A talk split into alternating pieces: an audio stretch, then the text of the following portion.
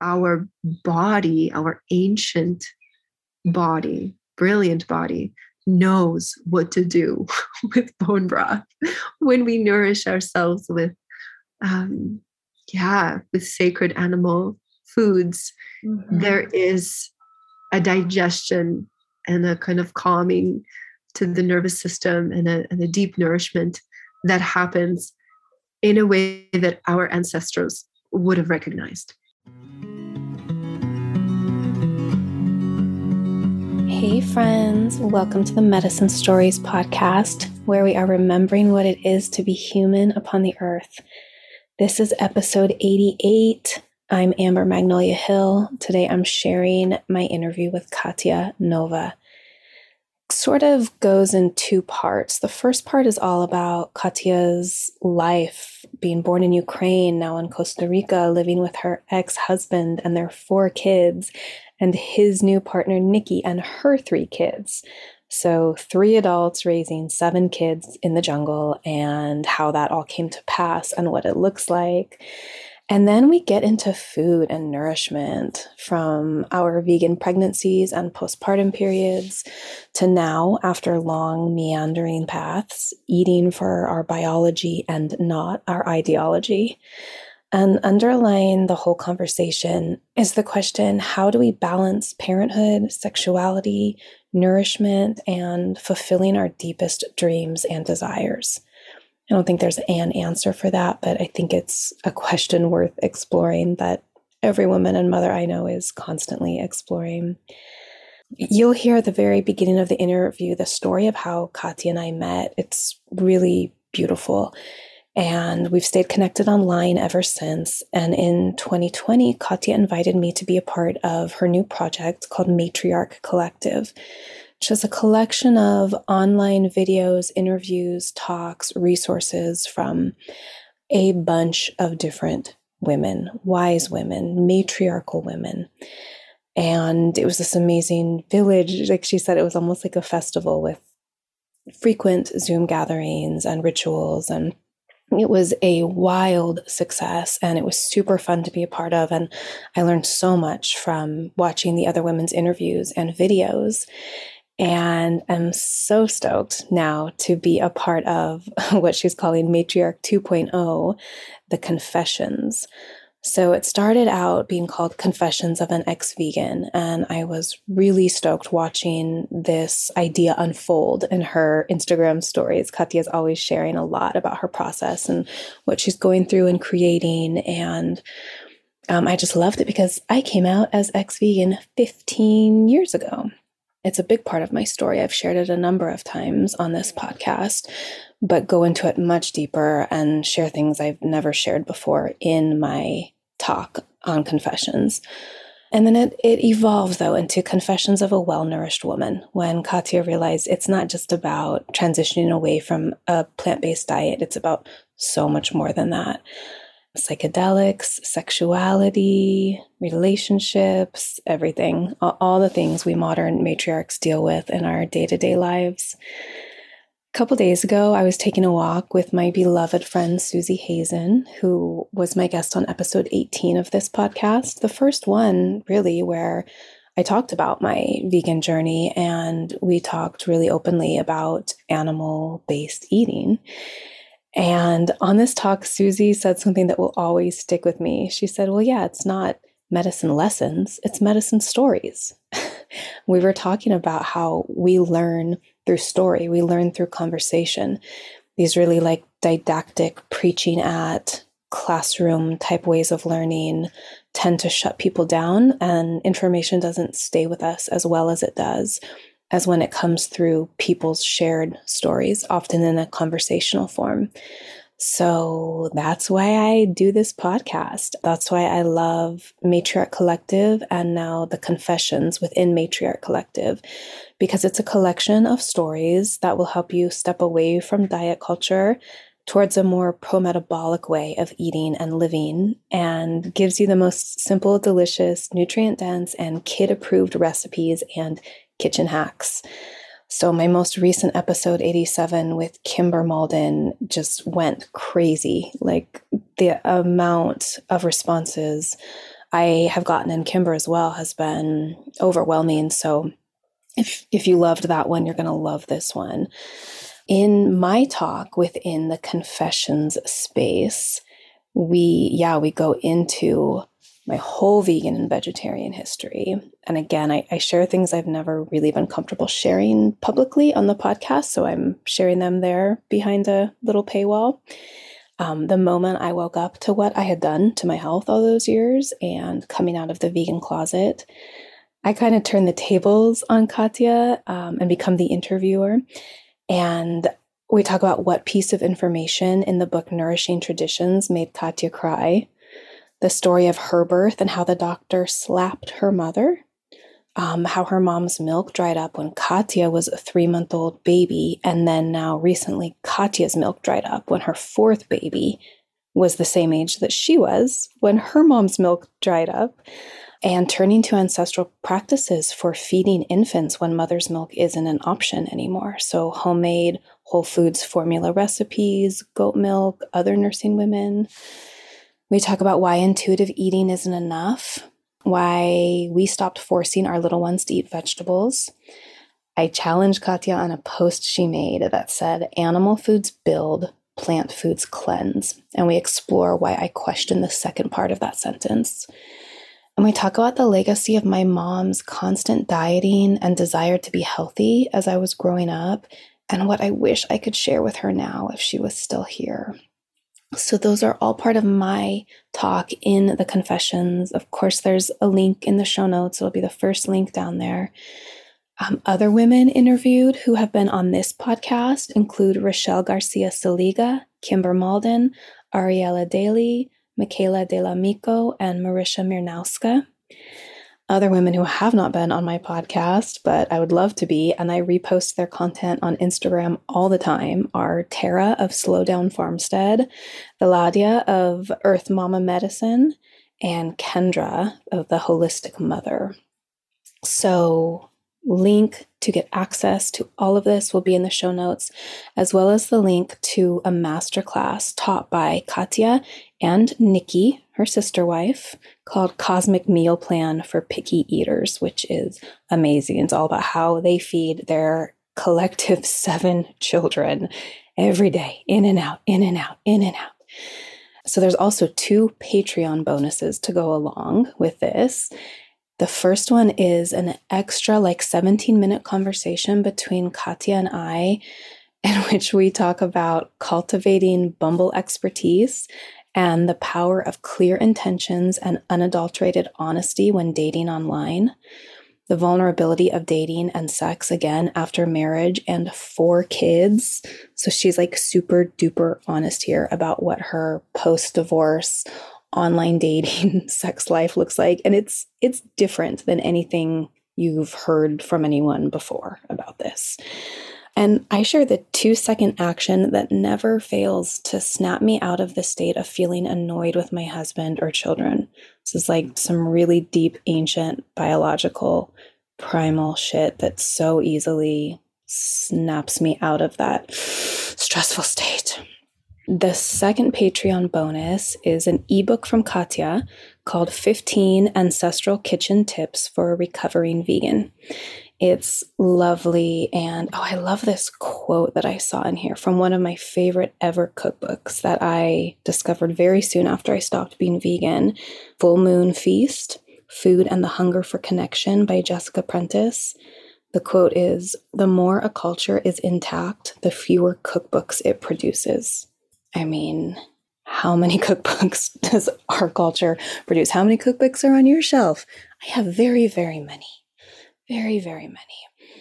And yeah, I encourage you to listen to the end. I do a little outro, and in that, I share one tiny food change, one pro metabolic biology hack that I have made since recording the last interview with Kimber. So I hadn't done this yet at that time, that has me sleeping through the night. It put an end to my night waking, and many other friends have done this as well and are so stoked that they are waking up completely refreshed. It's so simple. And again, it's just rooted in our ancestral biology.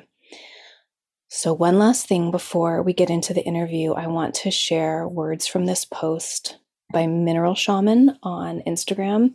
This account has been blowing my mind. It's somewhat new. I see all the people I love to follow the most sharing his words as well. So the post goes Humans are the only species that need to read books about what to eat, or how to give birth, or how to breathe.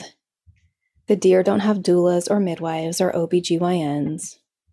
The lions don't take breathwork classes. The rabbits don't rely on their nutritionists to plan out the perfect meal plan. The eagles don't have life coaches. That's my favorite. It's in our nature to know these things too, but humans have been overthinking since the dawn of civilization. We must relearn how to feel deeply, to revel in connection with the elements and earth, and to listen to the whispers of our body's innate wisdom. We must remember ourselves into community where we can fully see, support, and heal each other. We must let go of what we think we know about who we are and allow ourselves to become so much more. So here we all are living in these modern times, not living in ancestral times, needing that help, needing that guidance, even though we know it's not ideal or not how our ancestors lived. We are modern matriarchs making the best of the culture that we've been given. And I'm so grateful for wayfinders like Katya and for creating amazing containers like the Confessions, like Matriarch Collective. I'm so grateful to have this podcast and be able to share medicine stories with you instead of medicine lessons. And so let's dive right into this beautiful interview with Katya Nova. Katya, welcome to Medicine Stories. Amber, my love, I'm so happy to finally be here. Yes, we've been talking about this for a while. And you know, I want to spontaneously actually tell the story of how we met. I know that I told this at the end of your interview with me for Matriarch Collective. But I just want the people listening to know who you are and this beautiful moment that happened. So it was at the Spirit Weavers gathering. It was in Mendocino at the time, 2016. I was just getting into my seventh month of pregnancy, and it was the last day of the gathering. And there was this beautiful ceremony, the closing ceremony that I had participated in in previous years. And other women's gatherings I'd been to had done similar closing ceremonies, and it's very emotional. And my mother had died in a car accident six months previous. And I was like, I can't participate this year. I'm going to be a weeping mess. Like, I'm going to fall apart if I participate. So I'm just going to watch. So I, I watched like the first half from the upstairs of the big lodge that was right there. And I felt great. I was like, this is so beautiful. I love all these women. And then I walked downstairs into the little tea room. And I don't know if it was the change in setting, I don't what happened, but as soon as I walked in that room, I fell apart. I was a sobbing mess. And it was one of those times where I was like locked in it. Like I couldn't get a breath, I couldn't find my way out of it. And then at some point, this beautiful woman appears in the doorway pushing a stroller with a baby in it. Or he was like one maybe at the time. And I didn't know who you were at the time, but you saw me and you just came, you sat right next to me.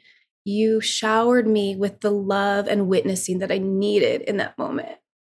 And I don't think a lot of people, I don't think a lot of people could have done it the way you did. Um, it was just perfect and it was exactly what I needed. And I was so grateful. And, you know, we talked a little bit and then Zion needed you and you you moved on and the, the ceremony ended and and then later I found you online and I was like, oh my gosh, look at this amazing, beautiful woman doing all this work in the world. And holy shit. So thank you so much, Katya, for just blessing a total stranger with your love and attention that day. We're one minute in and I am sobbing, of course.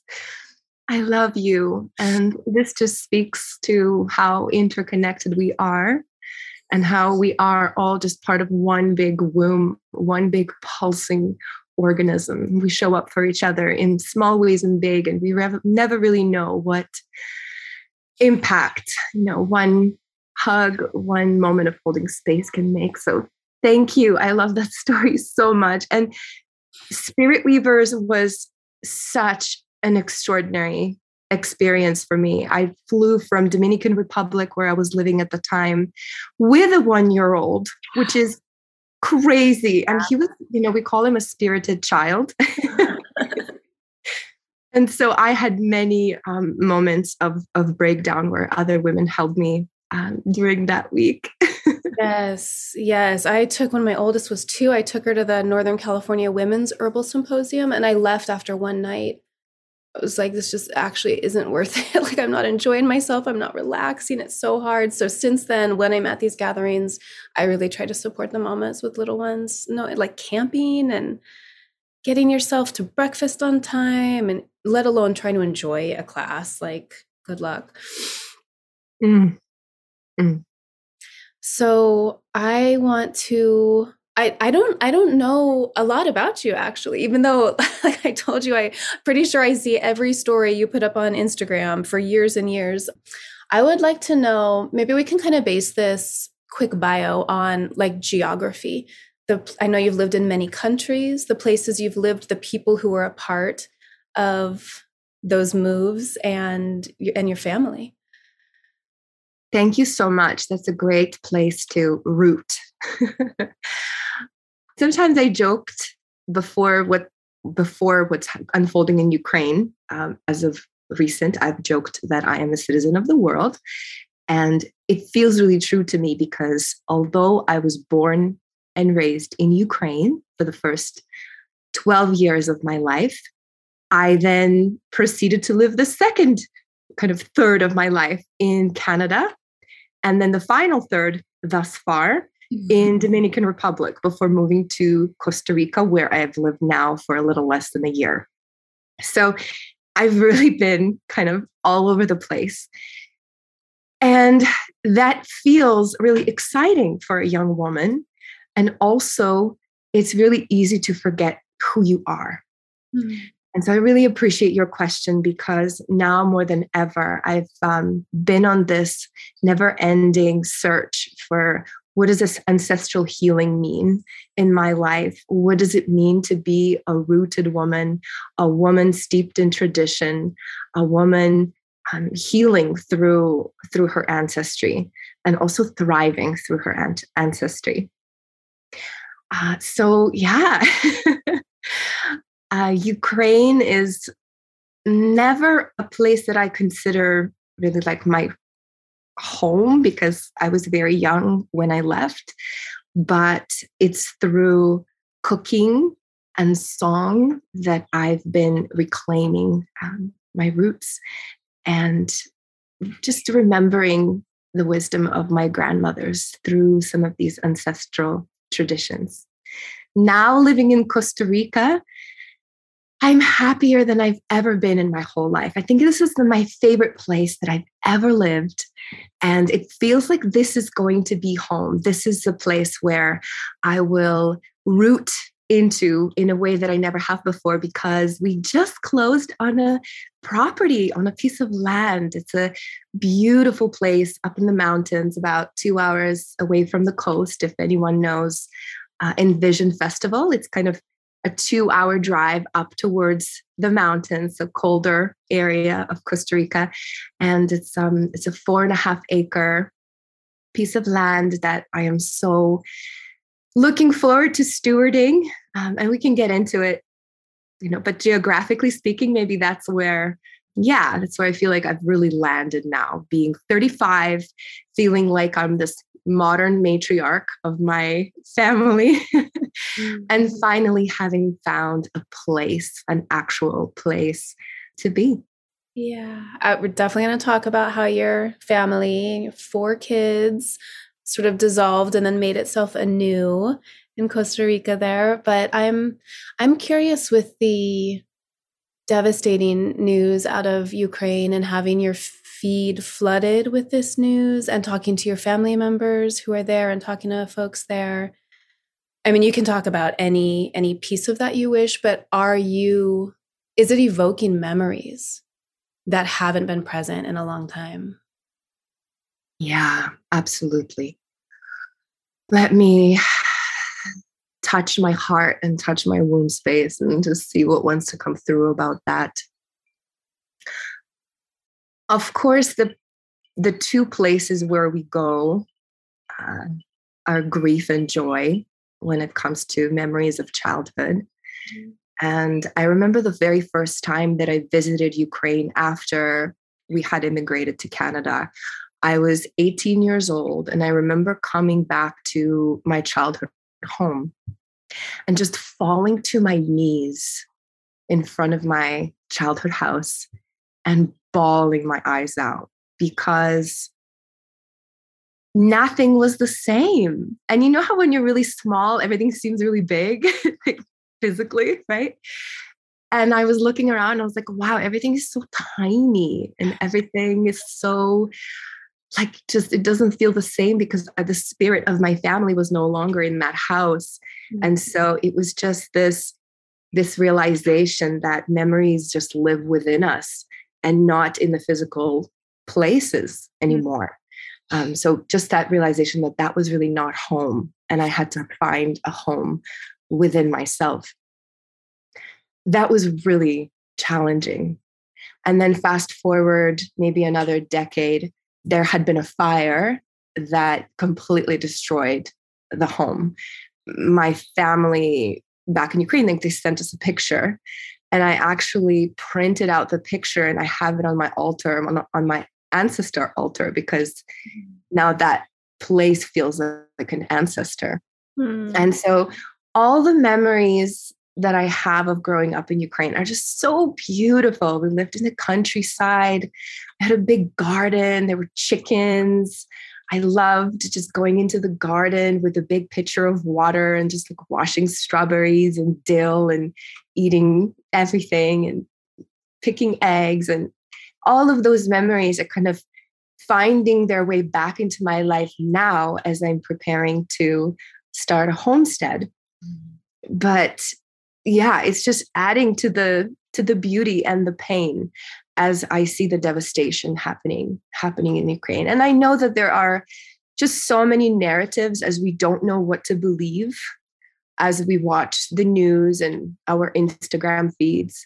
But what I see is what my family and friends tell me and they say things like um, like my best friend just sent me a message and and she was like you know i just started smoking again because since i was the last time she was smoked when was when she was 12 years old and we were hiding behind behind our school mm-hmm. and she says you know i started smoking because it because i can't breathe i can't i can't take a breath because our cities are being bombed, destroyed, and it's it's hard to leave. And so it's it's these it's these stories that feel so gut wrenching that I'm not sure if I'll ever be able to come back or if I'll ever bring my children there.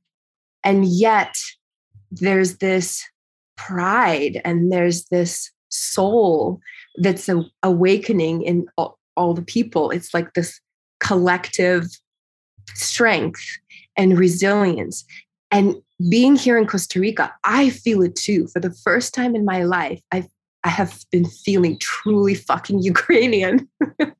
I'm like, okay, I'm what can I do other than meditate and send love and raise money? Well, I'm gonna make my sauerkraut. I'm gonna make cabbage rolls. I'm going to remember my grandmother's prayers. I'm going to sing in Ukrainian. And so there's this really interesting thing that happens, I think, when we feel the, the pain and the grief is it's strengthening our rootedness kind of into the like on a cellular DNA level, you know? Mm. Um, yeah, so that's what I'm feeling. That's like a really long winded. That's so beautiful just last night I listened to Bari Weiss's latest podcast. Her podcast is called Honestly and the title of this was Things Worth Fighting For and she she writes about that in the beginning this like collective spirit that's rising in Ukraine and it was so beautiful to read about and to understand and and then she's comparing it to America which is just being torn apart by culture wars and identity politics and so she's kind of making like that comparison but to then hear that from someone with people who are still there from you and to really that's just really beautiful. And I mean, when you interviewed me a few days ago and I was in South Lake Tahoe, my hometown, I every time I'm there, which is a couple times a year, I go on a drive by myself. And it's usually like I went to the grocery store and then I'm leaving and I'm like, oh, I, I wonder if I could find my way to Lindsay's old house. Oh, yep, yeah, there, you know. And I always end up sobbing every single time I sob as I drive around. Um, and I always go to the house I grew up into. And I did that this time. And it's different. The people have changed it. And I'm looking at it and I'm like, it's the same, but it's different. And I think about that all the time. Um, and I have no words for it. I can never find the words like memory and nostalgia and how things live inside us, even though they don't exist anymore. And my favorite writers and speakers are people who can actually do justice to these giant feelings of loss and childhood and memory. Um, right. Um, why did your family move to Canada? Yeah, that's a big loaded question. Why does anybody leave the place where they're born? Yeah, and, and then why did you leave Canada? So I was 12 when when we left and so let me see how concise I can be. Well, it sucked to be living there mm-hmm. because mm. the Soviet Union fell apart in 1991 and my parents were doctors. My dad is in, was at uh, at that time an ENT surgeon, one of the top surgeons in in our city, which is Kharkiv. Maybe some people have heard it because it's it's being bombed heavily. It's just yeah. Um, so that's my hometown, and my mom was a neurologist there. So we were a family of, you know, like a upper middle class, and yet it was really hard to make ends meet. The only way that we could was because we had a house in the countryside and we, you know, my mom was canning tomatoes and like preserving meats and and we had a root cellar and that's the only way that we could survive. Also bartering and i remember my dad was being paid for surgeries in like chickens or if somebody worked at um, like a chocolate factory. The only way that they could pay was in in in boxes of chocolate it was it was an interesting way to live and people still still live like that in in many places in the world but my parents really wanted a better life for me and so they had done everything they could to to leave. And there were several options. Of course the states everyone t- tries to go to the states uh, and it's challenging. Canada was um, maybe the top choice. Peru even was a consideration and so it was such a process um, to apply and like my parents sold everything we had in order to pay a lawyer and find a way to immigrate. And the process took three years. Um, so i remember there were conversations kind of in hushed tones around the dinner table and we never my parents didn't know what the outcome of that process would be even though they paid everything to to this immigration lawyer. And then one day I remember it was such a celebration, although I didn't really know what that meant for our life, but our lives would change forever. And my parents uh, received a letter of acceptance to come to Vienna for an interview. And upon you know successful completion of that interview we would be able to leave and move to to canada and we came to canada with i remember we had three suitcases not a whole lot of money something like maybe an equivalent of about $200 and we relied on the help of a church and some kind neighbors and slowly built our life. And that was in 99 so many many years ago. And with that unfolded of course a, a teenage journey of being in a new new country learning english language getting into a whole lot of trouble as a teenager. Mm-hmm. all of that Mm-hmm. Wow, yeah. How are your parents now? Oh, they've they've built such a beautiful life. They were actually able to uh, become nurses because, as it goes, diplomas are not recognized when people move like this. Mm-hmm. But they've built really beautiful careers, and even now they're they're in Canada and uh, yeah they come visit when i lived in dominican republic for 10 years they would come usually twice a year yeah, they haven't visited us here in Costa Rica yet, but that's coming. And it's getting harder and harder because now we have all these beautiful kids and we miss the kids. Um, and I do hope that we're going to be living in one one place at um, yeah in the near future.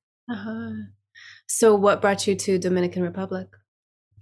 Oh my gosh, isn't that interesting how fate, destiny has a way of magnetizing us to, to these really unique places.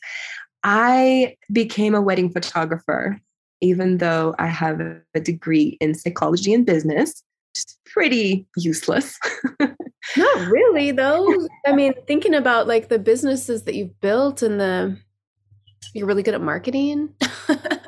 I guess, but you know, all of that knowledge, I would say, did not come from school. It came from learning from people who were actually doing it. So I remember sitting in lectures in, in university with my laptop open and just reading the lecture ahead of time so that in class I can zone out and do research into um, photography because I knew that I, I really loved people.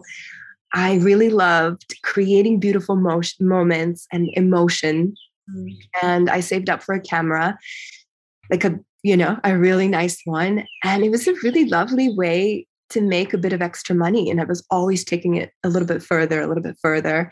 So, where I learned my business skills is really, I would say, okay, who is really doing it right? And at the time, so this was maybe a decade ago, and I would say even now, SoCal was the place where photographers, wedding photographers were making a ton of money. There was like celebrity status wedding photographers. So mm-hmm. I would take their workshops and fly, uh, you know, save up my money and fly to to learn. And then eventually I got a booking for a destination wedding and it was in Dominican Republic. Mm. That that was interestingly a time when I met Rob, who would become my husband. And I said, Hey, do you want to fly with me? These people are paying for my trip. I'm staying there for a week. Come on vacation with me. And so we went, and it's, of course, so beautiful, stunning beaches, white sand. And I remember we went for a walk maybe the day after the wedding, which went really beautifully. And I remember thinking, wow, okay, there's tourists, yes, but also Mm. these people look like they live here. They're wearing jeans. They're not, you know, laying on the beach. Wait a minute. What if we live here? That would mean that people don't have to fly us. We're already here. What if we could establish ourselves? And at that time, there wasn't really anyone of the caliber that North American brides were seeking. So we just did it. We we made the move, and at that time, there wasn't Instagram. There wasn't Facebook groups. There was none of that. So it was a really grassroots effort to which w- I was not new to that. I was like, okay, let's we can do this, and we just ended up staying. And your relationship was new, very new. Yeah. Wow. Mm-hmm. You, you're like really the queen of leaps of faith and tr- trusting what's calling you and going for it 100%. Thank you. Thank you for seeing that. Yeah, when I think back to that time, it's, you know, I mean, we were young, we didn't have kids. We rented this apartment that cost about, I think, four or five hundred dollars.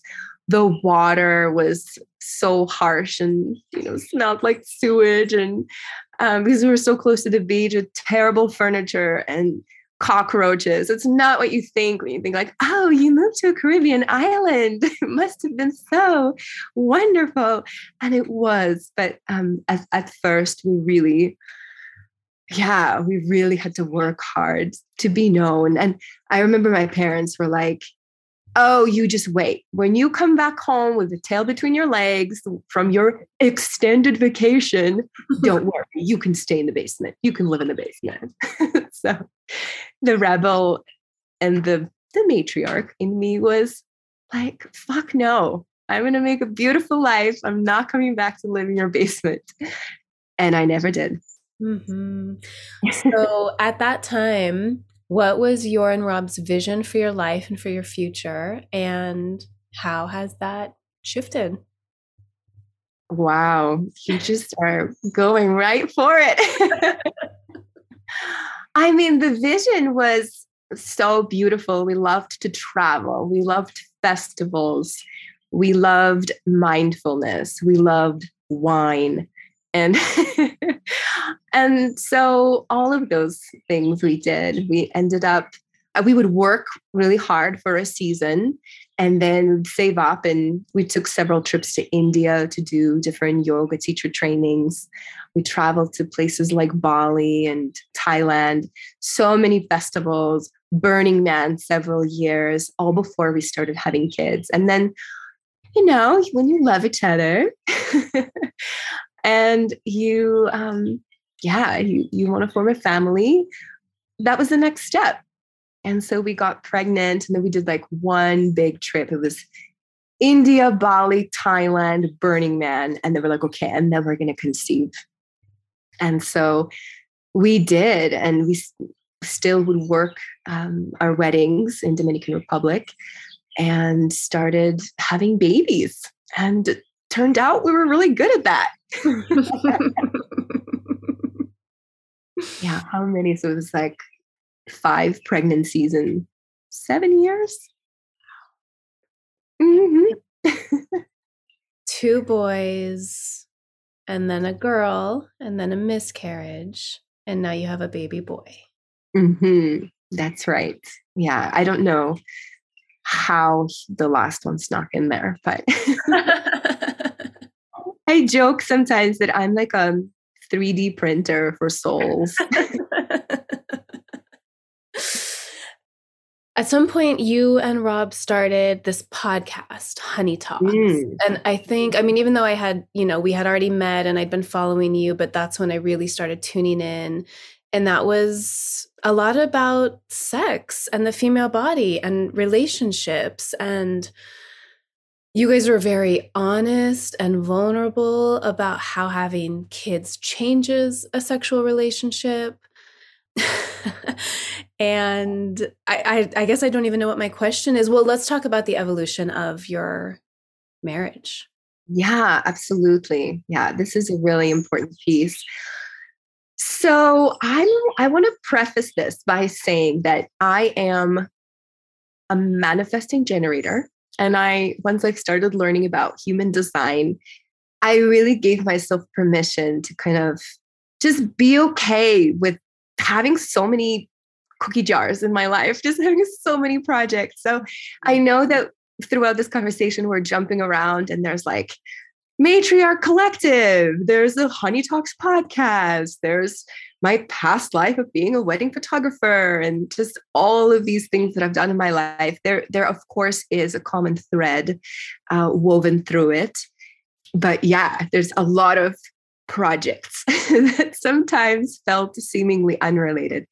One of them, and maybe the first time that I really, other than my Instagram account, put myself out there and really put our story out there was with Honey Talks podcast. And when Rob and I went on, especially road trips, or especially when a little bit of wine was involved, we would have really good conversations and we would constantly say, you know, we should be recording this because I bet you other people are experiencing this too. And um, you know even now like we're we're not together anymore. For anyone who doesn't know spoiler alert we, we after 10 beautiful years are not together anymore. But we've always been such good friends that's always been the common denominator. We've laughed so so much. We're truly a solid team even now. And so because we were working together living together traveling together all of it uh, well, maybe it's a bit of a cliche, but intimacy tends to kind of take a back seat. Like I'm talking passion and good sex tend to kind of fizzle out when you are um, working together and often kind of snapping at each other because one person didn't do this or, or that and it just slowly fizzles fizzles out add to that a child then yeah, often, oftentimes it gets even worse. And so the first episode of, of our podcast, I believe, was called something like, Is there really sex after kids? it was something clickbaity like that. and so we recorded a really honest conversation because after I had Zion, my first, who is six now, six and a half, I had a beautiful pregnancy. I had a beautiful uh, birth with a midwife. She never touched me. She never checked me. It was it was like textbook, perfect by by all accounts. And yet, sex was painful for a year, maybe a little more than a year after that. It literally felt like there were shards of glass at the entrance of my yoni when there was even hint of penetration of any kind. And I go into this quite deeply in my newest project called The Confessions. We talk about this with Carly Ray and kind of the healing that has that is connected to um, often like plant-based journeys and the resiliency of our of our tissues. But oh. at that time, it just really took me by surprise. And I was feeling so much inadequacy and grief. Um, that as this new mom who's super healthy, drinking my green juice on the white sand beaches of Dominican Republic, behind the scenes, I was having no sex at all and no, no libido, no desire. And so for a while, you know, like a, a husband can be wonderful and understanding. And something needs to change, right? And so that actually led us to healing modalities. And one of them was a THC infused lube that our friend made. And that was what changed things. So I don't know if it was a combination of things. I mean, I we hadn't had sex for over a year and I was healing more or less. And so, with that THC infused lube that was just like homemade by a friend, we were finally having like pretty decent sex for the first time in a long time. And so, Honey Talks was kind of a project where we would speak very openly and honestly about our life behind the scenes, our relationship, our sex. And the idea was to bring that product out into the world. And so we created a brand called fucking honey, A F K N honey. Mm-hmm. It's still and it's it's still on the back burner. Maybe one one day we'll make it. But we were just so inspired. Yeah, that that those two things were supposed to be fused. Mm-hmm. And then Honey Talks just became a place where I could say things that I couldn't in a short Instagram post. Mm-hmm. And you started interviewing all sorts of healers and it, it, was really all based on yeah like women's health sexuality pelvic health i remember the one with christine kent is that her name mm, mm-hmm. that. that really really shifted some things for me but yeah i've been a mom for 15 years now and every time i'm with my mom friends other women in heterosexual relationships this is what we talk about we talk uh-huh. about the difficulties of being married to a man raising children together. We talk about sex and the lack of desire that comes after you have kids. But we talk about you a lot too, especially since you've been so honest about your relationship dissolving and reforming. Like I have a really close girlfriend who two little kids and she's going through a divorce. She just she like woke up one day and was like, I'm gay, first of all. Why did I marry hmm. this man 11 years ago? She hooked up with a woman. She's like so vibrant and vital and stoked on life and starting all these new projects. And really, she like loves you since I introduced her to you. And she's like, oh shit, how do I make this work financially? Oh God, where, how are we going to live? What is, you know, and I've just, I've seen so many women go through this, including mm-hmm. myself with my first partnership. So and like you know when sex at dawn came out 10 plus oh yeah ago, I, I like led a book group all about that me and various friends have always talked about other relationship configurations that could happen so i oh man you were like teasing your followers for so long though to pregnant with your fourth. You're pregnant with oh. your fourth and you're like we're opening up the marriage. I'm connecting with my ex. I'm flying up to canada to meet him. Or you just had us all on the edge of our seats like what is going to happen? How do we how do we? I don't i don't it's such a big question I don't even know if like fulfilling our needs is what I'm looking for. How do we follow our deepest dreams and desires while being mothers in partnership? And I don't think there's an answer for that, but tell us how this has unfolded for you. Yeah, absolutely. I know that to some people it sounds and looks insane what I had done, but as you so kindly put it, just taken leaps of faith in my life and I don't know if that's ever going to change. And so some people say like, "Oh, you're so brave for for doing that." But it doesn't feel brave to me because it feels like the only way because if I don't do it, I'm going to suffocate. Mm-hmm. And so there's something to be said about following anything that makes your heart feel expansive. So even as i'm as i'm saying this right now i'm feeling like my shoulders go back and my heart open a little bit. At any time even in the day we always have a choice. Do i follow the impulse that brings my heart forward or do I not? And the more we practice doing that, the more it's like the obvious thing, even if it feels really scary or really inconvenient or just plain crazy. And so what I did was plain crazy and it didn't work out, but it also did really beautifully. And there's, there were clearly really big lessons. Um, so yeah, there's a lover that has been a catalyst in my life for a lot of heart expansion and also a lot of pain. I was in love uh, when I was 20 years old, and things didn't end well then, but I never was able to forget him. And so 14 years later, we we had never kept in touch. We had one friend in common that I knew I could reach out to to see how how he was doing.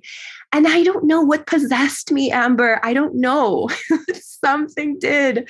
Um, and I didn't even realize that it was Valentine's Day. This was last year. February 14th, I'm eight weeks pregnant. Something possesses me to reach out to a mutual friend and ask about this ex lover. And he answered right away and I got a phone number and like without even realizing what I was doing, my fingers were already typing a WhatsApp message to this man that I hadn't spoken to in 14 years. And almost immediately we started talking and then like I remember I went to the beach and my heart was pounding because we were going to have a like a video conversation. And so there I was sitting on a on a kind of lawn chair, wind and wind in my hair on the beach didn't not knowing if I was going to like cry or laugh or what, seeing this man's face. And I thought we were going to just talk one time and that would be it. I just wanted to see how he was doing, if he was married, if he had kids. But that's not what happened. We talked again and then again and then again. But it was that very night on February 14th the first time we talked, I came right back, you know, home to Rob. And that evening I was like, you know, I have to be super honest with you. I reconnected with an old love. We just talked. And I want to ask you, how would you ever feel if like he came here for and we had a weekend together or like at some point in my life ever would you be okay with me connecting with him in an intimate way? Because Rob and I had talked about non-monogamy a ton on our podcast and and you know in life behind the scenes but it was always kind of hypothetical because I honestly had no desire for sex. I had no libido. I thought there was something wrong with me for so many years because the way that I would describe it is it felt like things were, I was seeing mm, sexuality in black and white. Like I know what it feels like, I know it's there, but I'm not seeing color. It's just gone. Like there's just no desire, no libido.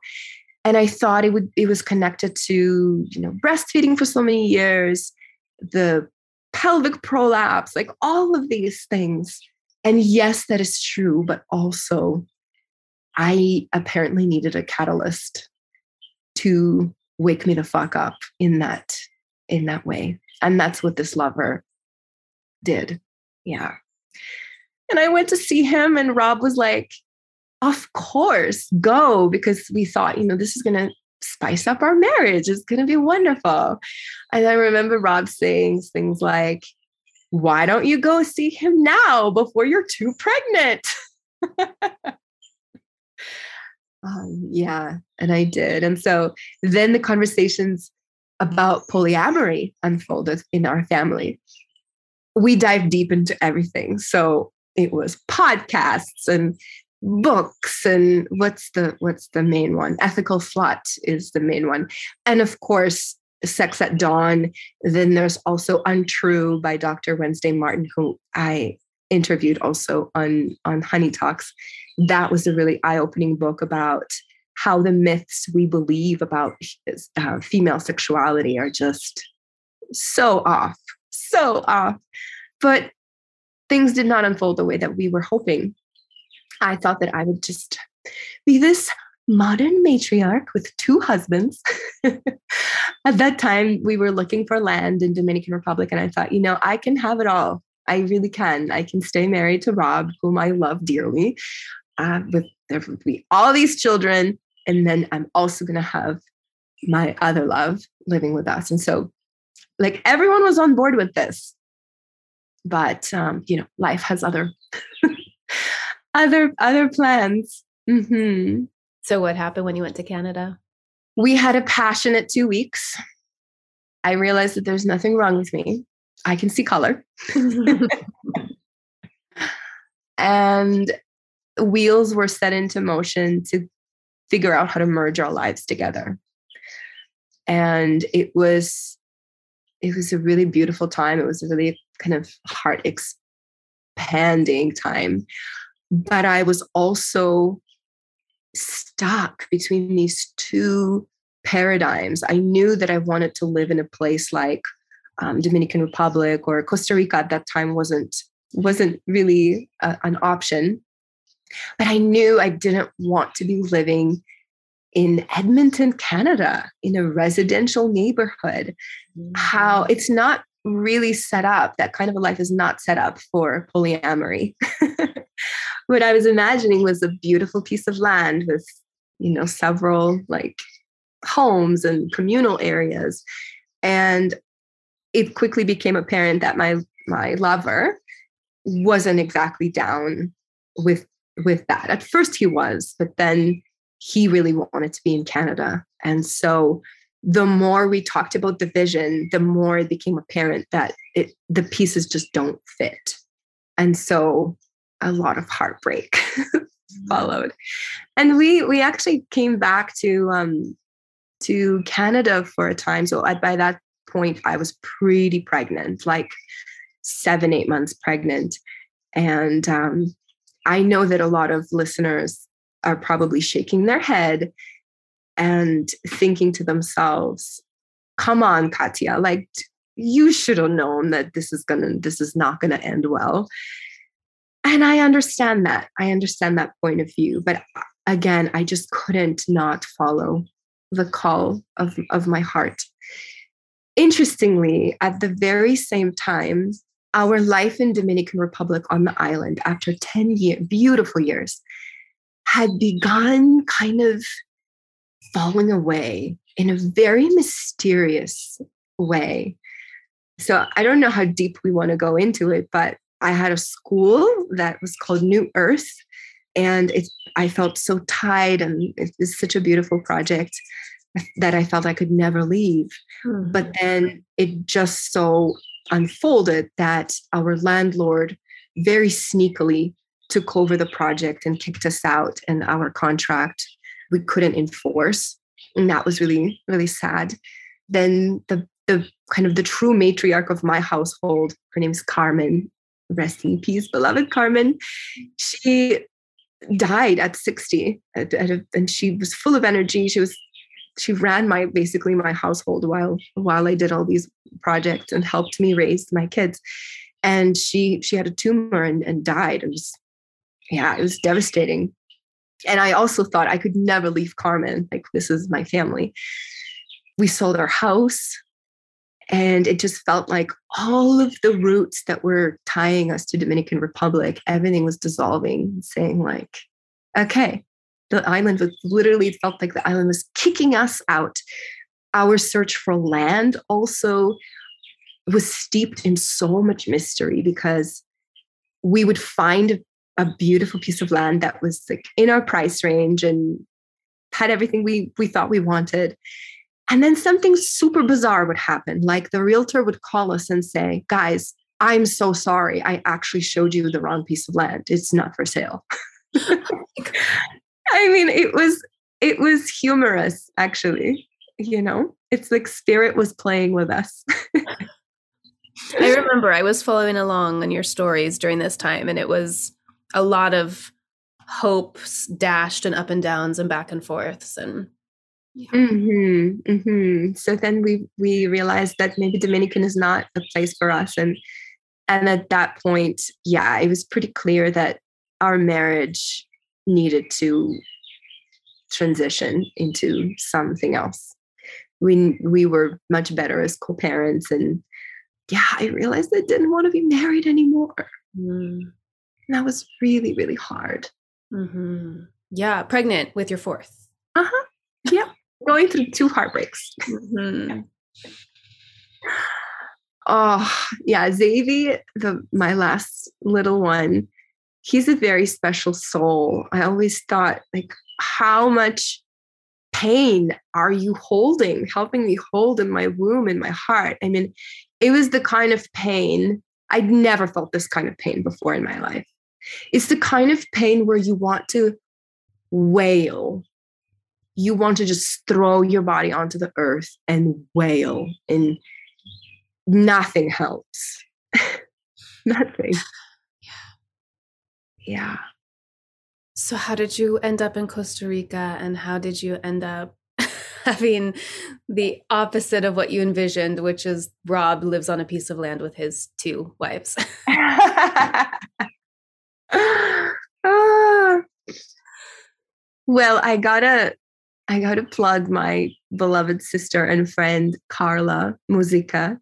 Uh, she is an Akashic Records extraordinary clairvoyant reader.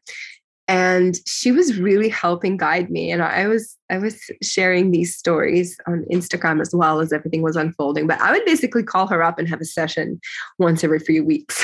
And be like carla tell me tell me what you see and so one of the first sessions that I ever had with her, we were looking for land in Dominican Republic. And so she dropped into the Akashic records and she was saying, you know, I see something else. It's not on the island. And she said, there's options on the island, but they feel really heavy. And like I'm, there's this ancestral work that is just, it's so heavy. It's not joyful. So you you could really push through and get a piece of land and stay in Dominican Republic, but there's something else waiting for you. And she just kept gesturing with her hands with her eyes closed to this other landmass that was kind of like geographically close but different and i would just shake my head and be like carla no like check again because we have a school here i have a house here my nanny slash like you know support biggest support in my life everyone is here i'm not leaving the effing island like no check again but she kept uh, she kept saying, I see a blue house, with, or maybe with like a blue roof, and it's definitely not in Dominican Republic. And there's so much joy. The energy there is so much lighter and more joyful. I had no idea what that meant. It felt exhausting to even imagine that we would uproot and sell our home and what pack a container. I mean, I couldn't even imagine that we would do this. But then when we were pregnant. Yeah, yeah, from, from pregnant. When I'm, I'm always pregnant. I was actually going through my miscarriage and I received maybe the most beautiful email I've ever received from a woman who's really, really dear to my heart and always will be. She wrote, You don't know me, but I've adored you for many years. I've followed you on Instagram and our dreams are very similar. I, am watching you you know heal from a miscarriage and and in your search for land in your search for meaning we are in Costa Rica. Why don't you and Rob come? Just jump on a plane. We don't know each other, but let's meet and see if if it aligns because we are looking for for family to start a homestead project with. And that's what we did. And I love her so much. Um, mm, it's, it's so beautiful. She took care of me in my in my pregnancy and postpartum with this last baby, and um, she was really such an angel in my life. So that's how it happened. All of a sudden, Costa Rica was on the map, and it, and it hadn't been before. And so it was the transition from Dominican Republic, then staying for a couple months in in Canada, so I guess I did stay in my parents' basement. I did come back for a little while. And then, yeah, it was just like the leap, right? I felt like I was standing at the edge of the cliff. And I was begging the universe to please, please show me where to leap next. Please, because I knew that Canada was not it. Mm. And so, yeah, Costa Rica was the next was the next step. Mm-hmm. Mm-hmm. So you get there, you have your baby, you find your land. I mean, you can go into any aspects of this that you want, but I want to hear about Nikki coming into your lives specifically oh, yeah. and what your life looks like now. Yeah, you know, so Instagram is so interesting. Like the algorithm kind of sees who you connect with and then shows you posts and comments sometimes from from a while back so it was really interesting because nikki and i had never met but we were following each other as mamas in this web right like i'm sure everyone listening to this has had an experience like that of deeply connecting with someone or feeling deeply connected to someone on instagram and maybe never meeting them in person or meeting them eventually and so it was kind of like that. We were having babies at the same time. Mm-hmm. And I remember considering the name Gaia for for if Zion had been a girl. And so she she called her her baby girl Soleil Gaia. And so we connected over that. And she was just so kind. And we would comment on each other's things back and forth for years, four years. And I remember once she commented, you know, we'd love to have you in Costa Rica we have a little guest house. I hope that you come and visit one day. I just adore you, and our kids can play. And I remember reading that and thinking, oh, Nikki, you're so sweet, but that'll literally never happen. because we were in Dominican Republic, and why would you go from one beautiful, warm place to another with a bunch of kids, right? Well, little did we know. and so that first trip to Costa Rica to scope things out. We were only coming for about maybe four or five days, and it just so happened that there was an ayahuasca ceremony. I was too pregnant to attend, but Rob got very excited about going. And so he did. And there was this place called the Garden of Eden. How fitting. he went to the ceremony and Nikki was there. And I remember I, I brought him there. Like I, we drove there together, and everyone was wearing white, and it was so beautiful. And Nikki recalls seeing us come out of the car, and she just kind of, you know, had to rub her eyes, like, uh, "Are are they for real? Are my am I seeing straight? Is this Katya and Rob?" Because it was the very first time that that we would be meeting in real life. And so Nikki and Rob sat in an ayahuasca ceremony dealing with a lot of their own shit and releasing past relationships basically at the same time uh, mm. and opening up to source and opening up to being surprised and delighted by what came next at the same time isn't it isn't it totally wild mm. she had three kids and she is done with with that relationship at the same time. Yes. Yeah, she had been going through a divorce and she recalls that ayahuasca ceremony as kind of the initiation of surrender, mm-hmm. of true surrender to to what was next and releasing the the sadness and just the the grief too around that relationship ending. And I remember so her kids were there in the morning and I made a joke that her kids looked like Rob's kids. Like I knew. I'm telling you, I knew. I knew this was this was going to be a thing. Mm-hmm. And it's true. Her kids could like they all look like they could be Rob Rob's kids. Wow. so the yeah. seven of your kids that are now all being raised together mm-hmm. look like they're real siblings. They do. they 100% do. Okay, so now so you guys found this piece of land and my understanding is that Rob and Nikki are in the main house with the mm-hmm. kids and mm-hmm. you're in on the land but you have your own space yeah yeah i mean i i think here i, I really want to talk about manifestation a little bit and i'm you know it's a little bit of a cringe-worthy term because we use it and overuse it but i really was calling in help from the universe because I just felt like I was on my knees begging for such a long time for, for relief, really, for relief, because it was just so much intensity around pregnancy and birth and living out of suitcases and not knowing where to land, um, looking for land for like a year and a half and just not getting any answers. And so there's just something to be said about surrender. And I already mentioned, like, it, it, maybe my biggest prayer is to be surprised and delighted. Mm-hmm. I really like to say that I am open to the universe surprising and delighting me. Something that simple. Mm-hmm. And so, this place where we are now, as we, um, so Rob and Nikki are building a house right now on this this piece of land that we that we closed on. My yurt is coming it's been taking a bit longer than usual because of the state of the world.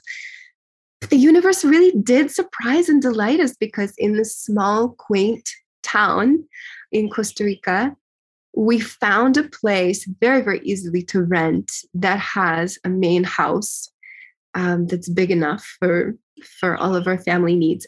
And five minutes down the hill is a cabin. This is where I'm recording with you now, and you may hear cows and and and birds chirping. Mm. so it, it, really could not be any more perfect because we wanted togetherness and we also wanted boundaries and healthy separation. And so the most common question we get is what about the kids? How did you break the news to the kids? Was it hard? Um, was it traumatic and I'm really just amazed at how it all unfolded because first we started as friends. Nikki was coming over, we were cooking dinners together, all the kids were together. And kids don't really, you know, they like they don't want labels, they don't care. They they're getting love, they're getting snacks. they're good, right? And so with this living situation, we're all on the same property. And so to the kids, Auntie Katya or Mummy is down in the cabin where she works and sleeps. but it it feels to them like this is my office and they can come visit me anytime. But then we're still all together. We're still all living together. And that feels so beautiful and so important to me. And because Nikki's just one of the most beautiful humans, maybe the most beautiful human you'll ever meet. She is pure love. She is love embodied she would kind of divide and conquer a little bit. So I'm here working right now to be able to afford the land, to be able to feed our family. And she is feeding our family in a, in a different way. She's really brilliant with all things nourishment, spiritual and physical. She used to run, own and co-own and run a restaurant in Philadelphia. Mm. And so she's just such a genius when it comes to potions and making food that the kids devour, even though they're all really picky eaters. Um, and so it just really, really works. I mean, you know, even I'm sure literally every mother listening, even the ones who are judging, are like, I want that. you know, I am jealous of yeah. this. I am jealous that you have all this space to be alone and to work, that you have mm-hmm. someone else in the kitchen. like, I know. And and that you love her and that you're good friends. And that your kids have this amazing extended play community and love mm-hmm. community. Like they're so lucky to have you two as their mama aunties.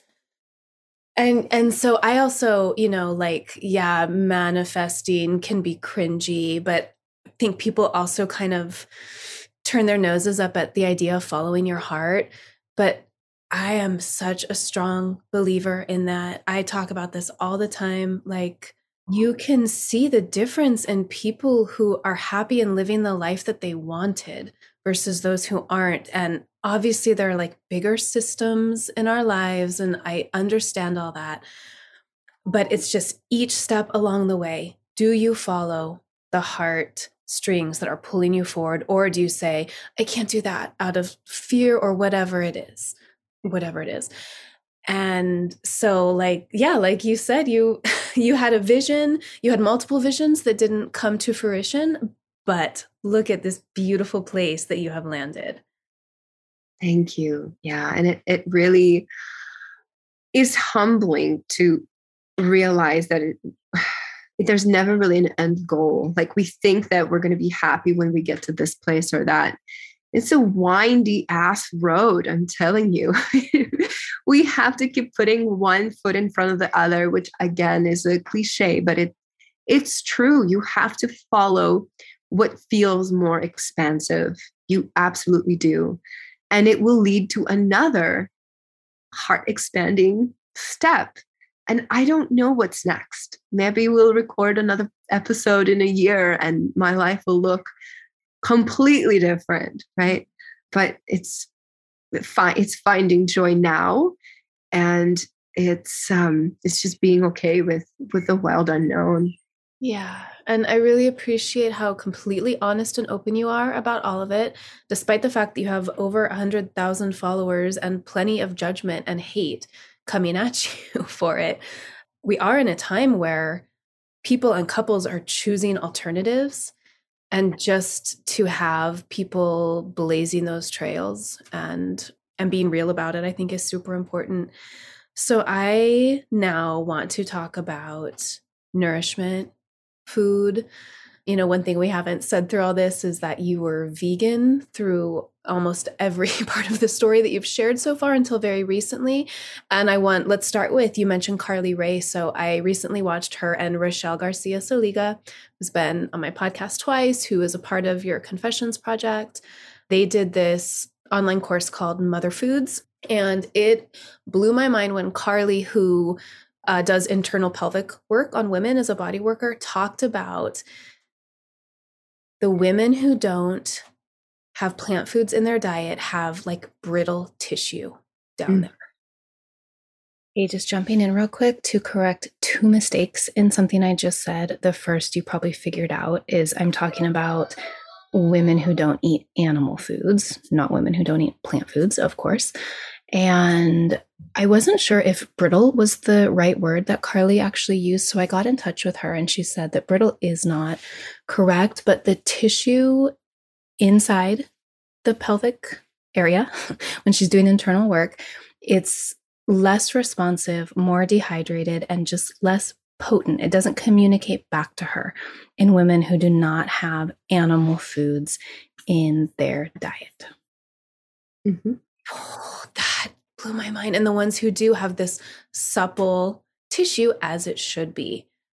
I'm still like wrapping my mind around this. Um, and so yeah, I, let's let's talk about your food journey and and again this big deal moment that every ex-vegan has when they reveal how they've changed their food choices. Ton ton ton. I love that you're going there. And I was kind of chuckling to myself a moment ago because an interesting segue to, you know, between like the haters and and um, transitioning to to veganism is I'm not sure when I got more hate and more unfollows. Like it's a tie. Uh, when I shared that I'm, you know, go, gonna go see a lover while pregnant, or when I announce that I'm introducing animal foods into my diet. Mm. People really got their panties up in a bunch about both of those things. And I really think that that sharing honestly does more good. it's a, it was worth it. it was worth it. Yeah, good. That's good to hear. Mm-hmm, mm-hmm. Yes, I absolutely adore Carly Ray and Rochelle Garcia Saliga. Um, for anyone who is hasn't seen that class, I'm sure that they have a replay. And also, we t- we cover those topics extensively in the confessions, which is coming out and will be evergreen as well. And so, yeah, what a journey! I mean, this look loops right back into my story of painful sex and how it felt like there were like shards of glass, mm-hmm. and I had no idea that it that it could could be linked to my nutrition. Mm-hmm. Yeah years later, I would find out from practitioners like Carly Ray, also Kimberly Ann Johnson um, is a somatic practitioner who has done a lot of hands in, hands on work. And so, what these practitioners notice is that the tissues, I'm talking internally, of women who are plant based feel different they are less resilient when it comes to recovering from birth. My midwife friend here in Costa Rica said that often when she's stitching someone, it really feels like the tissue's like jelly. It doesn't even hold um, mm. sutures. Mm. Oh, wow yeah to, to give a visual. And i was lucky not to have torn in in my birth experiences but this is what birth workers and sexological body workers are noticing. Because we are not if we're plant-based the truth is that no it's not we cannot get everything from the collagen powder and the the chickpea burgers. We need animal fats. We absolutely need those fat soluble vitamins that only come from animal foods, only. Mm-hmm. And so it was a really humbling journey for me even just now i'm speaking so passionately about this and this is why i i started this container of conversations of how our vegan journeys affect our health in every way every way and so we're just beginning to see, and it's these frontline professionals, right, who work with the female pelvis who are noticing what's actually happening. So I love Carly. Uh, recently, she talked about how so she's in a new relationship and her her boyfriend was saying your pussy feels like butter like it's like buttery just so juicy and so soft mm. and um yeah we I was telling her that I am getting the same responses because I've been doing her course called Flesh and Blood, which is really amazing. And so uh, we work on our own with with our own tissues and i've been nourishing myself so so well over the last maybe year especially in postpartum recovering after Xavi. and i'm happy to report i told you i'm an open book and i so i've had a few lovers since um yeah since recovering from from my last birth. And the comments i get are phenomenal about my pussy. It's, it's still just blowing my mind. This is how deep real nourishment goes. So, okay, I'm curious like why you became vegan, what your belief systems were, why you felt that this was best, and then I don't know this story what finally opened you to the possibility, the reality that you needed animal foods in your diet. Mm-hmm. Yeah, that's so, so big.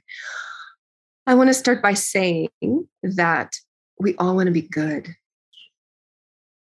And everyone listening to, whether you've ever had a vegan stint or you're still vegan, I love you.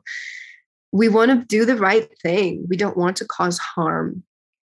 And so it just, especially for a young mind, and we discuss this a lot from every angle in the confessions, we want to do the right thing. And because what we're putting on our plate is a choice that we're making literally, you know, two, three, four times a day, it's right there in front of us. It's kind of easy to deduce like, oh, look, there's no death on my plate. I'm not participating.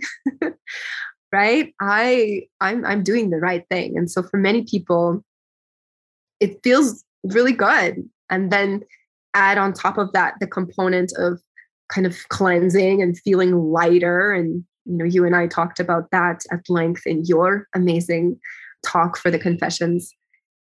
We feel good and often for a long time. I mean just the other day i had a message um, a kind one at least from a mama of five who is vegan just a follower.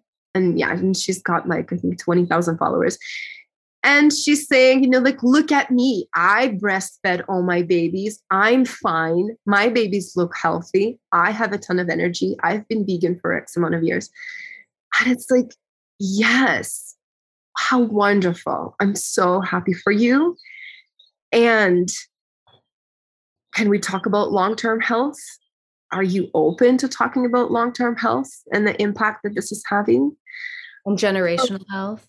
Generational health exactly. And for me it was actually i have to thank my dad who is very diplomatic and tactful. And i think zion my first was maybe a year and a half and i breastfed him pretty much till two. But i remember my dad saying because my my parents were devastated that i was you know, vegan and that i was intending to raise my children vegan and I remember my dad saying, just sitting down with me so gently, so gently, and saying, Okay, okay, I trust you. Can you answer me this? Can you be 100% sure that he's getting everything he needs? Are, can you say beyond any reasonable doubt yes, you've read the China study and seen a few documentaries and motherly intuition, blah, blah. Can you be sure? Because you were being fed eggs and broth and every kind of traditional sacred food, liver when you were a little girl, you were healthy. When your mother was pregnant with you, she was eating all those foods. When you were little, you know so yes you you you are a healthy woman because you are built from those building blocks can you say the same he just offered me that question that, that's that's all he said and everything began you know my ideology and my conviction began to crumble brick by brick because I could not say yes to that question. Mm, and that was like five years ago or something. So was this like an, a slow unraveling for you? Yeah, I mean, I was considering like, okay, I guess let's see if maybe I'll feed him some eggs, maybe. But then my breast milk wasn't, I felt like it was, you know, enough. And then when he was about two years old, maybe two and two and a half, Zion's teeth became began crumbling mm. out of his mouth. And for any mother, this is devastating. It is scary and devastating. His teeth were soft like chalk. Mm-hmm. So that led like me shameful too, because everyone oh. else can see it. Yes, exactly. Exactly. It was it was right there. And so that began the wonderful rabbit hole of Weston A. Price. Thank goodness I'm not sure how that entered my field.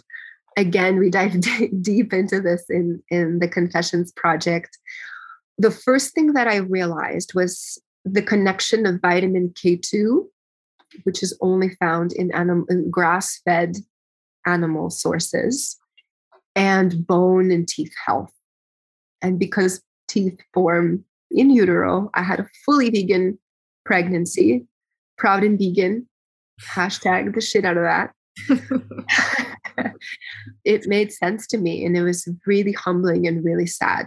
I began eating those foods myself. So we did, and I know people look down on um, cod liver oil. There's a lot of controversy of, around that, but I got at the time the best quality that I could. It was a Norwegian brand that I think called Rosita. It was um, cold pressed Norwegian cod liver oil. So Zion was getting that high vitamin butter ghee because ironically I had come from an Ayurveda background, which is a whole other whole other story.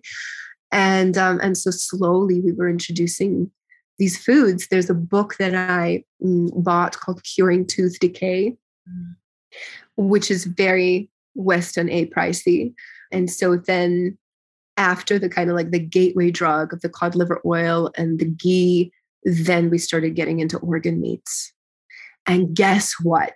His teeth literally remineralized. Mm-hmm. It was extraordinary. Of course, we couldn't bring back that which already had crumbled, and his teeth were kind of still like yellowish, but they were strong. Yeah. yeah. Luckily, they were for a whole lot of time because now he has like he has a mouth full of metal caps. Oh, on his big boy teeth. Mm, well, he's. I mean, they're adult teeth. No, not yet. No, okay. no, that's teeth. Yeah, like I don't. I'm not going to go too deep into it, but you know, people can make their own dis- own conclusions about this. But my parents actually took him to a dentist in uh, um, in Canada. Your older boys stayed with your parents for a while while you were figuring mm-hmm. out where you were going to land in Costa Rica. That's right. So it wouldn't have been my choice. I would have preferred to find a holistic dentist, mm-hmm. but I just have to trust that this is part of part of my journey, and I have to forgive myself for that. Mm. Parenting. all the overwhelming choices we make. Um, mm. mm-hmm. So, okay, how how long were you eating this way before you came out on Instagram that you had uh, Yeah, that's a, that's a great one. So I was honest because it, uh, like as soon as his teeth started remineralizing and I could see, I'm telling you, I could see the difference.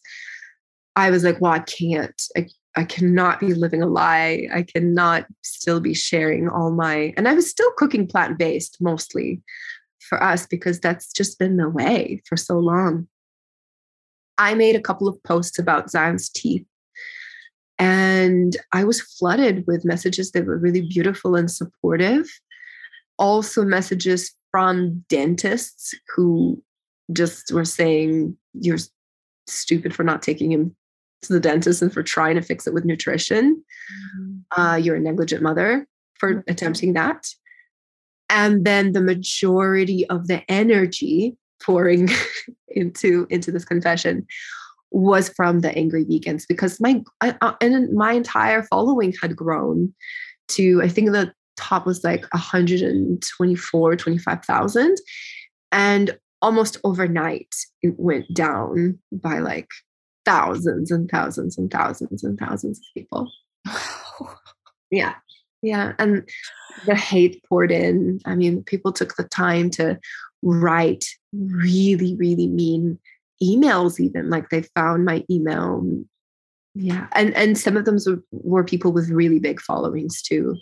I'm not going to name, but there's one mama in Hawaii who's has a really big following, really beautiful photos, really like inspirational content. And she just tore me a new one. She wrote me an email that was so long about how how dare I do this to to the you know i'm the beacon of i was the beacon of the vegan community and now i'm spreading oh misinformation i mean i've just so many i've seen so many people go through this with their kids teeth and I've had people privately write me and be like, oh my gosh, you know, I'm not, I'm too afraid to say anything, but we had to stop being vegan because my daughter's teeth. And and then I've seen people, you know, come out and be open about that journey, always based on their kids' teeth. I have friends who remineralize their kids' teeth with nutrition, like you did. But man, it's so interesting, isn't it? How how our diets become our identities. And since I found Pro Metabolic, which seems like you and I stumbled upon this at the same time. Um, my most recent podcast episode with Kimber Malden is all about this. You interview Kimber for the Confessions. I have had this little tagline in my head, which I don't think I've seen anyone share. And I'm like, why isn't this everyone's like tagline, which is eat for your biology, not your ideology? Eat for Ooh. your ideology. So how did how did you find then just so I stopped being vegan 15 years ago. We talk more about this in my interview for Confessions. And then I had 15 years of incorporating animal foods, but not eating for my metabolism. That's mm. just a few months old for me and has made just as big of a difference in the shift in my health as when I stopped being vegan. So, how did you find pro metabolic and how has it been affecting your life? Oh my gosh, I love this so much. Well, I've always been a foodie. Like, I love food, I love good food. And because we're such multifaceted beings who have to do it all and sit in front of the computer for so long, you and I talked about this too. It's really easy to kind of come around and realize that it's been hours since you'd eaten last. And then you're shaky and you're hungry and you didn't do any food prep. So you go to the fridge, you grab a piece of cheese or, you know, whatever, make yourself a quick sandwich. And it, so it goes for, for many people. And so combining the ancestral ways of nourishing ourselves, which includes bone broth, fermented foods, um, maybe I'll just stick to those two examples for now, requires preparation, requires a little bit of forethought. And that's what's needed to eat a pro metabolic or to live a pro metabolic lifestyle which is really great because it's anti diet. It is not a diet. And I love that so much. Whether we've ever been vegan or plant based or whatnot, if, even if you never were, odds are if you're listening to this, you've experimented with restrictive diets and uh, something. Okay. Something. Are you a modern woman? yeah. Yes. yes, yes, yes. Check, check, check so i just love the the freedom within pro metabolic eating because you just eat a little bit of everything and so i eat honey every time i have a meal. I try i really love hot foods and they really work with my constitution. So nikki's been so amazing at making all kinds of soups and broths. And like we, we just always have broth going. Yeah I, we're, we're doing a lot of things with organ meats. And I've mastered a liver pate recipe that everyone loves that we sneak into everything.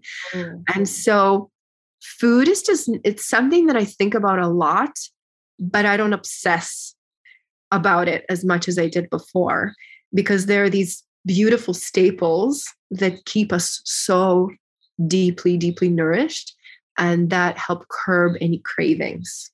So maybe that's that's kind of what I want to say about that. And then what I really love too is that there's this beautiful thread woven through all of this food preparation and and and food.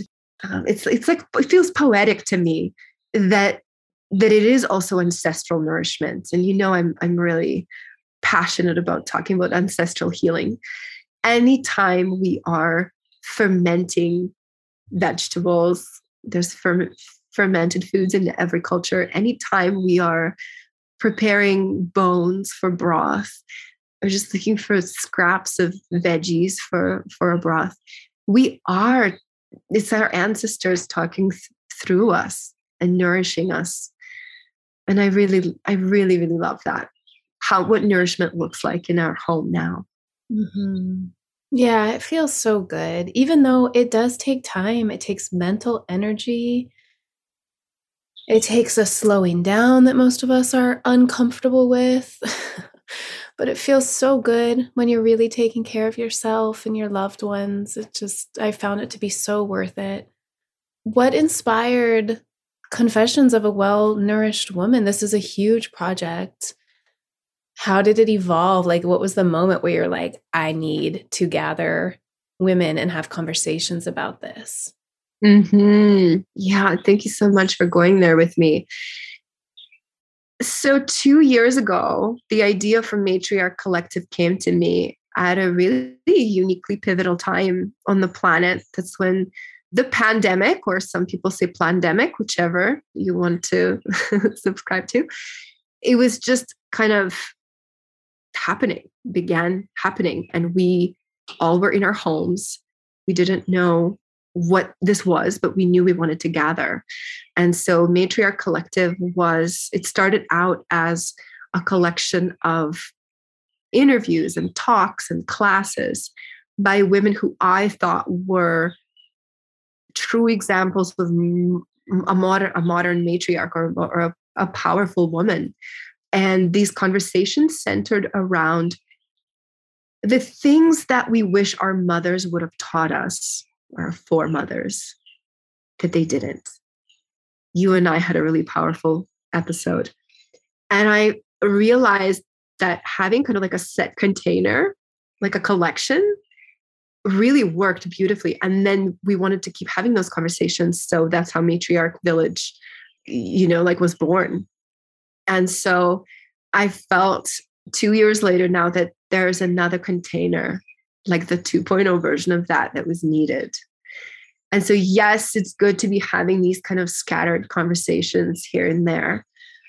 But I wanted impact and I wanted context and I wanted women to be able to connect the dots in a way that they maybe haven't before, which is why, even in this conversation, we're talking about nourishment, we're talking about sex and pelvic floor health and all these things that you'd be surprised, right? That many women don't think are connected. And so the confessions is a project that I'm ready for because I feel strong enough to withstand the the shit storm that like, comes with having these conversations. I wasn't ready to truly come out. I wasn't ready to take pictures for my Instagram where I'm holding a tray of bone marrow bones. now I am. um, and yeah, so it's a really exciting project because I started gathering confessions of women who were vegan. And then yeah just like me they they each had a story of of healing. But then i realized that it's so much bigger than that. I didn't want this collection to be just a collection of stories of how my kids teeth were falling out. And and i stopped being vegan because when we talk about being x something we're not necessarily talking about like what's next right? And so are we going to swinging to the polar opposite of that and going to a full carnivore diet, which is still restrictive? Mm-hmm. Are we mm. doing keto, which is also can be quite intense? So I wanted to be in a position where not only am I talking about the ex vegan journey, but also giving this really grounded perspective on what do we do now? Yeah and that's where pro metabolic comes in and all these extraordinary women like carly ray and kimberly ann johnson and rochelle garcia saliga and so many others who actually you know they won't or kelly brogan as well they won't even work with with someone who's not willing to eat at least a tiny bit of of animal foods mm-hmm. Mm-hmm. Um, yeah and you're even bringing it a little bit beyond food and nourishment too like you you interviewed michaela who was on my podcast a couple episodes ago. Amazing. You guys talk about sex and psychedelics. Oh honestly it was one of my favorite conversations sure. that i've ever had yeah. with anybody ever. yeah, me too when she was on my show. Love her.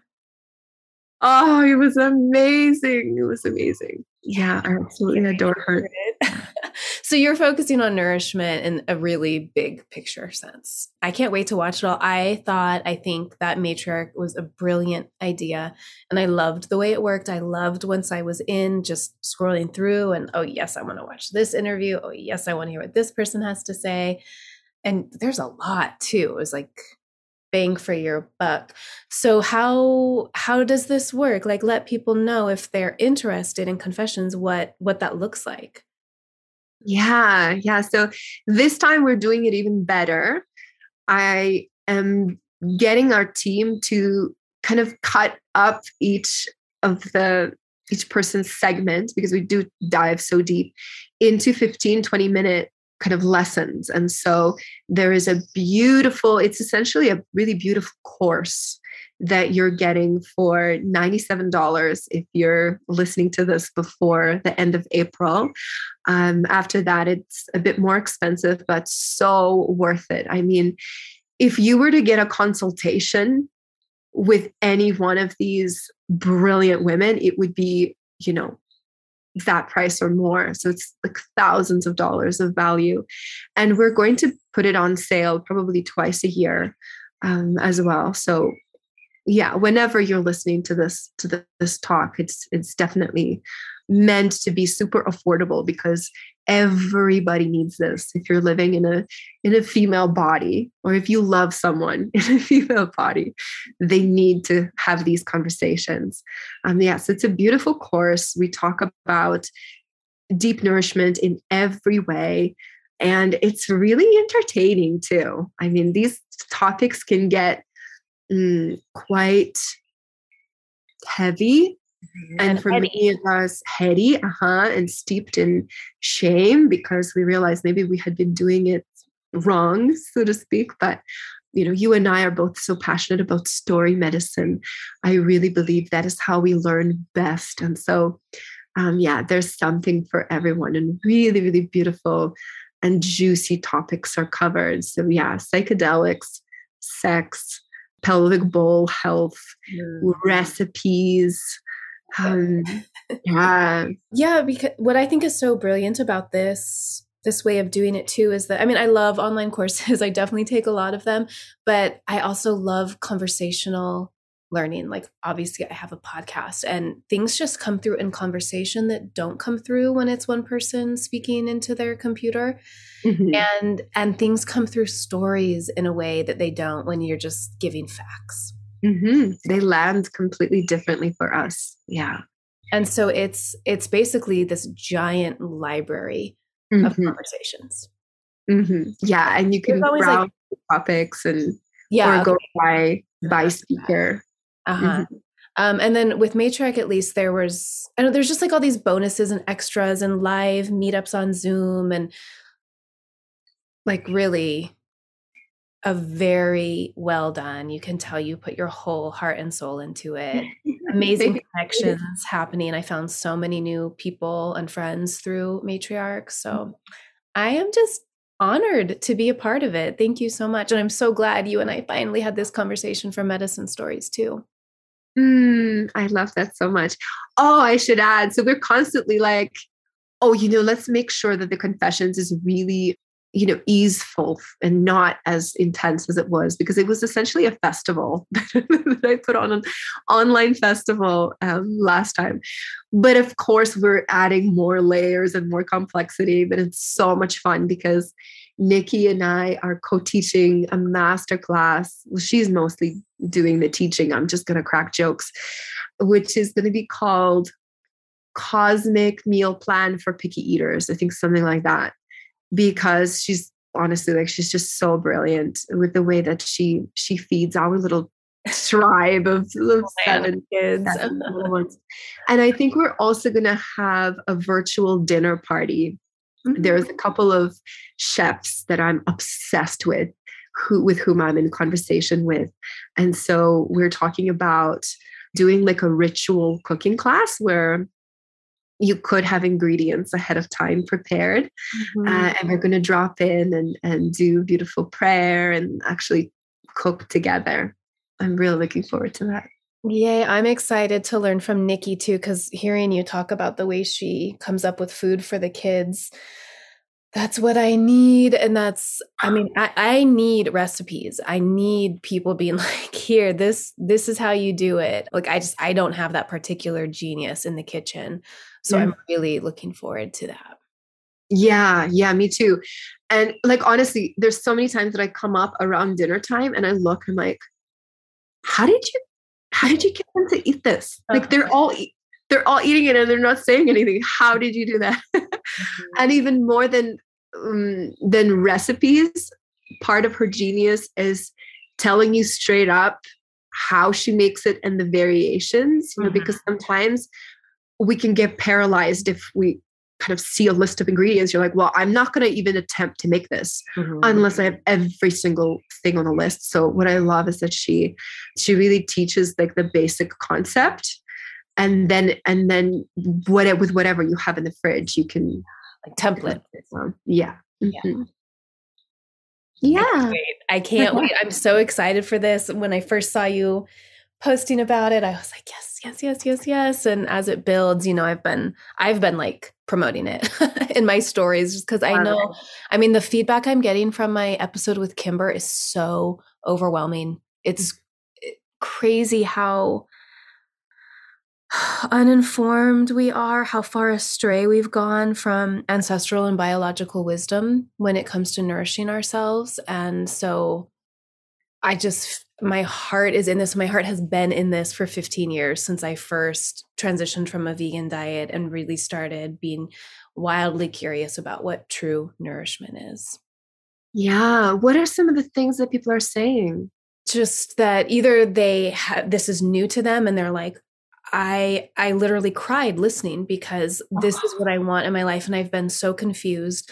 Something that I said in that episode and this is something my husband Owen said to me too is that everything I've ever heard about food and nutrition that did or did not make sense to me makes sense within the pro metabolic framework. And I had someone write the exact same thing to me. She's like, once I found it, it was like everything that had been confusing became clear. Mm. Um, and someone else what did she write about like clearing up her hashimoto's? I mean it's just extreme gratitude hmm. for being introduced to a way of eating based on biology not ideology and i feel like i mean i have been talking about nourishment for 15 years online. I, I told you in my talk with you that everything i do online now can be traced back to my first blog in 2008 called nourished mother mother. I mean, like here I still am. And there's so much more information now and so many women who are smarter and more experienced than I am. And so I'm just, I love being, this is what I think of my role as a podcast host is just being a connector, a bridge between people and other people, between people and ideas. And I'm just, I'm so glad you're doing all the work for this. So I don't have to, but I can just send people over to it.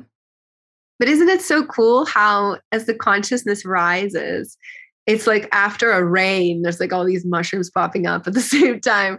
We're all talking about this yes. at the same time. I had no idea that Rochelle and Carly were planning that class, and they had been planning it actually for more than a year. Mm-hmm. It just so happened with this beautiful synchronicity that we're all having this conversation. So clearly, this is the healing that we're all longing for and the, the prayer is being answered. Yeah. I'm going to say one more thing too that I've said a number of times on this show, which is that if we are trying to connect with our ancestors, be in ancestral remembrance, we need to be doing things that our ancestors would recognize. Yes. And so, this deep nourishment with animal foods, absolutely like 100% of our ancestors, unless you happen to have a vegan parent, would recognize this. Mm-hmm, mm-hmm. There's something else that I recently heard that landed so deeply. It's that the opposite of holding, of holding on, isn't letting go, it's digestion. Mm-hmm. And I love that so much. We we focus on like cleansing, you know, and just ridding, shedding, yeah, purging, letting go, purging, all of this stuff. And I just think that's that's such a beautiful way to to think about the way we move through the world is to digest and our body, our ancient body, brilliant body knows what to do with bone broth. When we nourish ourselves with yeah with sacred animal foods, mm-hmm. there is a digestion and a kind of calming to the nervous system and a, and a deep nourishment that happens in a way that our ancestors would have recognized. Mm-hmm. Digesting, metabolizing, integrating, composting, making making sense of and utilizing optimally what we take in Mm-hmm. That simple. mm-hmm. Let's do the things we can do to most most best support that system. I love it. so good talking to you always. So yummy. I just love you so much. I love you too, Katya. Thank you for being such a brilliant fire of love and energy and goodness and care and compassion. Mm. Same time next year? there. Anything you do, Katya, I'm there. okay, another super long, info packed interview for you all. Thank you so much for listening to the end. So, of course, in show notes, anything that's ever mentioned in this podcast that has a link, there will be a link. And at the top is going to be the link to access the confessions and also the free um, cosmic meal plan for picky eaters masterclass with Katya and Nikki, who you just heard so much about. And of course, Carly Ray is a part of the confessions. So if you want to learn more about those pelvic tissues, I just think this is so fascinating and I can't wait, cannot wait to watch her interview inside the confessions and, you know, lots of other folks that you probably know and many that you won't know.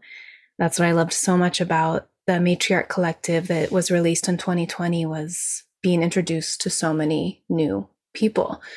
And again, it's not medicine lessons, it's medicine stories. Let's drink in one another's life wisdom. Okay, as teased in the intro, I want to tell you about the other, call it like a pro metabolic life hack, because it really is that I hadn't started implementing yet when I recorded the last episode 87 with Kimber Malden, but I have since then, and it's made a huge difference. And I just talked to Kimber a minute ago to make sure I'm explaining correctly what I've experienced with this. So, this is a bedtime snack. It's a big thing in the bioenergetic prometabolic community to eat something, a little something right before bed if you're in the process of healing your metabolism. So, for me, you know, for for decades, I mean, I remember like my mom saying this back in the day don't eat for hours before bed. So I I was doing that for a long long time. And what had been happening to me recently, I don't know how long it's been, but absolutely waking up sometime between 2 and 6 a.m. And what had been happening more recently was waking up at 5 every morning on the dot in a panic, not coming out of a weird dream, not related to anything going on in my day to day life or the state of the world, but like waking up with cortisol flooding my body at that time. So I now understand that that was because it had been so long since I had eaten last and that my blood sugar was freaking out. It was totally dropping, and I did not have the glycogen stores to release more sugar into my blood. So, glycogen is the name of when sugar is stored in the liver and muscles. And people who are really paying attention to their blood sugar balance throughout the day and eating bedtime snacks will have proper glycogen storage. But my body is like not optimized for it because I wasn't giving it enough sugar slash carbs for so many years. So, what was happening is my blood sugar was crashing at that time of morning and cortisol was spiking because of that. And i was waking up feeling like shit and then being you know tired and just feeling terrible all day. So now what i am doing is a slice of raw cheese. I love raw but any any slice of any dairy. So, Kimber said that dairy is a great bedtime snack because it has all three macros, plus calcium and magnesium and casomorphin, which binds to the opiate receptors in the brain and helps you calm down and feel good. This is why vegans and people say that dairy is like a drug but it's it's a good thing. It's good to feel good. You know those opiate receptors exist in the brain for a reason. We're not like shooting heroin here. So thank you so much kimber first of all for taking the time to explain this to me so that i can be accurate here in this podcast. So what i'm doing is a slice of raw cheese with honey on top for the sugar and then you know whole good salt for just some extra minerals and deliciousness. It tastes so good if you haven't done cheese and honey before, it tastes so good. And at first, I wasn't doing enough honey. So I I started like waking up later and later in the morning, but was still waking up feeling like shit. And then finally, I just started doing like more honey than I thought, was okay. Enough to spit on one slice of cheese still, but like drooping over the sides. And since I've been doing enough honey, I have been sleeping through the night. It's life changing. It's life changing, right? Getting enough sleep is everything. So that's been amazing. I've had a number of friends also do this, also texting me, telling me, holy shit, I just slept through the night for the first time since my daughter was born or whatever. So yeah, that's my little pro metabolic hack for you. I will put a link in the show notes to Kimber's Instagram post all about the magic of a bedtime snack. And, you know, I hope that you all find the same healing and like um, sort of mind blowing discoveries around biology and your body that I have been finding since finding pro metabolic. And there's going to be so much, so many more little tips and tricks and recipes and medicine stories like this within the confessions. So I really hope to see you there. And I love you. Thank you for taking these medicine stories in. I hope they inspire you to keep walking the mythic path of your own unfolding self. I love sharing information and will always put any relevant links in the show notes. You can find past episodes, my blog, and our handmade herbal medicines at mythicmedicine.love. We've got reishi, lion's mane, elderberry, mugwort, yarrow, redwood, body oils, an amazing sleep medicine, heart medicine, earth essences, so much more, more than I can list there. Mythicmedicine.love. While you're there, check out my quiz Which healing herb is your spirit medicine? It's fun and lighthearted, but the results are really in depth and designed to bring you into closer alignment with both the medicine that you're in need of and the medicine that you already carry and can bring to others. If you love the show, please consider supporting it at patreon.com slash medicine stories. It is so worth your while. There are dozens and dozens of killer rewards there, and I've been told by many folks that it's the best Patreon out there. We've got ebooks, downloadable PDFs, bonus interviews, guided meditations, giveaways, resource guides, links to online learning and behind the scenes stuff, and just so much more. The best of it is available at the $2 a month level. Thank you. And please subscribe on whichever app you use. Just click that little subscribe button and review on iTunes. It's so helpful. And if you do that, you just may be featured in a listener spotlight in the future. The music that opens the show is by Mariee Sioux. That's M A R I E E S I O U X from her beautiful song, Wild Eyes. Thank you, Mariee. And thanks to you all. I look forward to next time.